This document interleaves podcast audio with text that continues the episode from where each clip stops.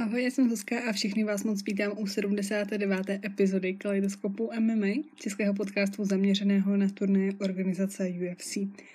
Dnešní díl bude opět trochu kratší a chci v něm v rychlosti shrnout turnaj U F C Vegas devatenáct z minulého víkendu a samozřejmě představit i následující turnaj U F C Vegas dvacet, který proběhne v sobotu dvacátého sedmého února a měl by všechny nalákat na našlapané U F C dvě stě padesát devět. V příštím týdnu, kde se momentálně stále počítá se třemi titulovými zápasy čtyř šampionů.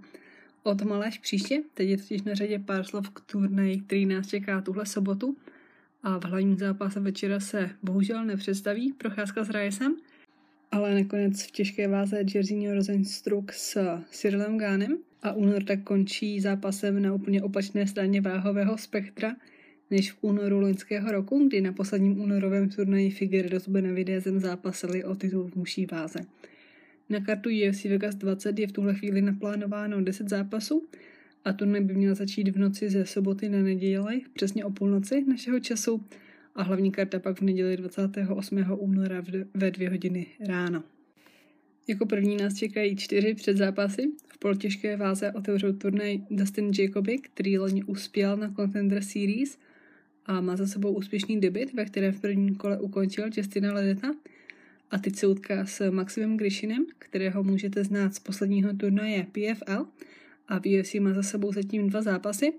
V tom prvním šel v těžké váze a prohrál s Tiburou, ale v říjnu se mu povedlo vrátit se zpátky do jeho váhy do devadesát tři kilogramů a ukončit ve druhém kole Antikulova a do zápasu s Jacobem zároveň vstupuje s více než dvojnásobnými zkušenostmi z profesionálního M M A, kde má za sebou přes čtyřicet zápasů oproti Jacobovým osmnácti. V bantamové váze se o první výhru v organizaci poperou Lawrence a Kašero. Ronnie Lawrence získal kontrakt do U F C loni v létě v rámci Contender Series a bude to pro něj premiéra v organizaci.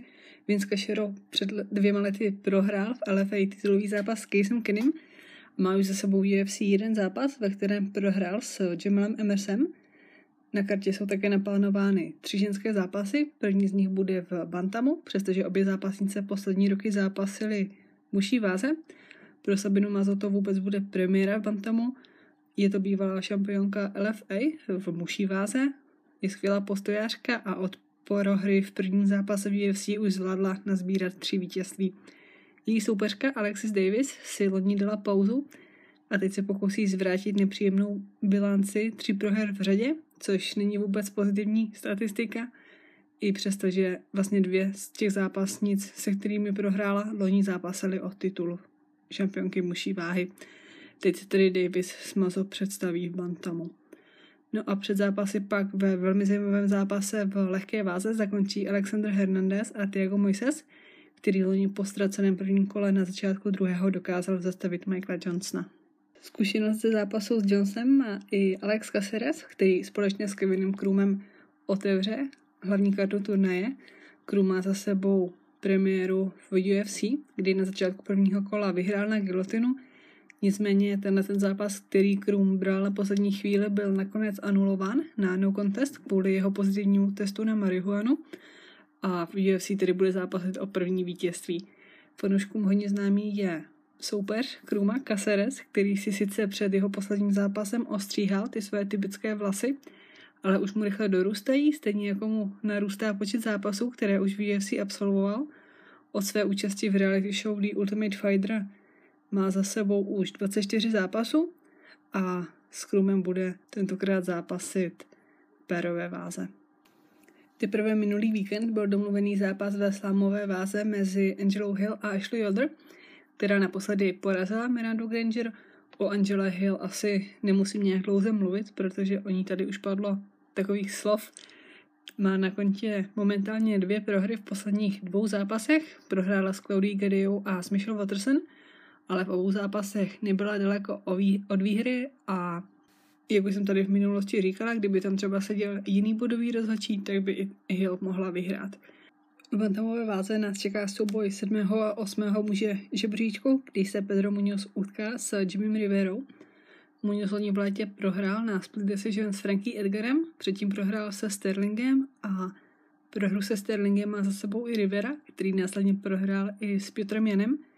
Takže ať by to na U F C dvě stě padesát devět vyhrál kdokoliv, tak to ani jeden nebude mít zrovna jednoduché, když budou chtít bojovat o zápas o titul. Nicméně Rivera následně porazil Codyho Stemena a má tak trochu výhodu nad Muñozem, co se šancí na zápas o titul týče. Poslední ženský zápas na kartě pak bude v mužské váze mezi Montanou de la Rousou a Mairou Bueno Silvou. Upřímně vůbec netuším, proč tenhle zápas na kartě tak vysoko. No a po něm zbývají jenom poslední dva zápasy. Ten předposlední bude v polotěžké váze mezi Nikitou Krylovem, který se vrací po skoro roční pauze od výhry nad Johnny Walkerem, a v klasice se tentokrát potká s Magomedem Ankalájevem, který, jak víte, strávil loňský rok odvětami s Kvitelabou, kterého podle očekávání porazil i na podruhé a navýšil tak sérii vítězství na pět. Za mě je Ankalájev velkým favoritem, ale už ne takovým, jako byl v zápase se zmíněním Kutilabou. No a určit favority je těžké i pro hlavní zápas večera, kde se v těžké váze v té malé kleci v Apexu utkají Rosenstruck s neporaženým Ganem. Gan reprezentuje Francii a má momentálně skoro sedm nula, z toho poslední čtyři výhry jsou v U F C. Naposledy si poradil s bývalým šampionem Dos Santosem, kterého po, po, po prohře s Francisem Ngannou dokázal ve druhém kole porazit i jeho soupeř. Rosenstruck má skóre jedenáct jedna a vedle, řekla bych, lepších soupeřů, které v U F C porazil, si do tohohle zápasu nese i mnoho zkušeností z kickboxu, ve kterém má přes osmdesát zápasů, kdy snad přes padesát nebo šedesát jich ukončil před limitem.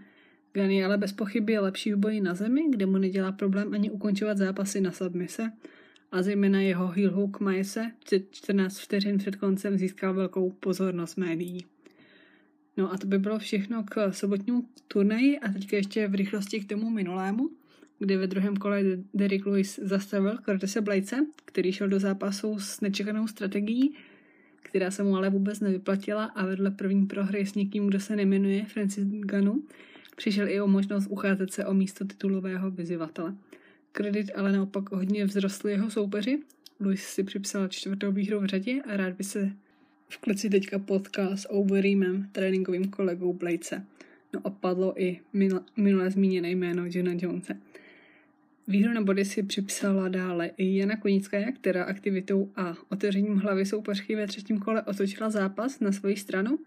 Na body vyhráli i Derek Miner, který si bez problémů poradil s Charlesem Rousou, Phil Hoss, který nakonec porazil Imavova, a Jared Gordon vyhrál nad Denis Chávesem. Ostatní zápasníci už dokázali zvítězit před limitem a bez pochyb největší nebo nejcennější skalp se odnesl Tom Espinal, který ve druhém kole nečekaným takedownem dokázal uškrtit Arlovského, který v prvním kole ustál neskutečné rány, ale nakonec mu to nebylo k ničemu. Aspinal se vítězstvím dostal na seznam nových mladých talentů těžké váhy, mezi které můžeme zařadit i další dva vítěze toho večera. Chris Daukaus nepotřeboval ani dvě minuty k ukončení Olejníka, Sergej Spivák na konci druhého kola ukončil Vanderu, na celé první kolo k výhře potřebovali John Castañeda, který porazil Vinelanda, Julian Erouza, který si poradil s Landwehrem, přestože ten hodně protestoval nad tím ukončením od rozhodčího, a úspěšný návrat i přes mírné problémy na začátku prvního kola si připsal Eamon Zahabi, který porazil Draka Rodrigueze. No a úspěšně se v organizaci uvedla zápasnice Casey O'Neill, která ve druhém kole ukončila Shaynu Dobson. A prohra Bladese byla určitě trpká, ale největším smolařem večera se stal Chas Skelly, který už stál v kleci, když zjistil, že si jeho zápas s Emersem ruší. No a tohle už je z téhle epizody všechno, děkuji za poslech a budu se těšit opět za týden, tak ahoj.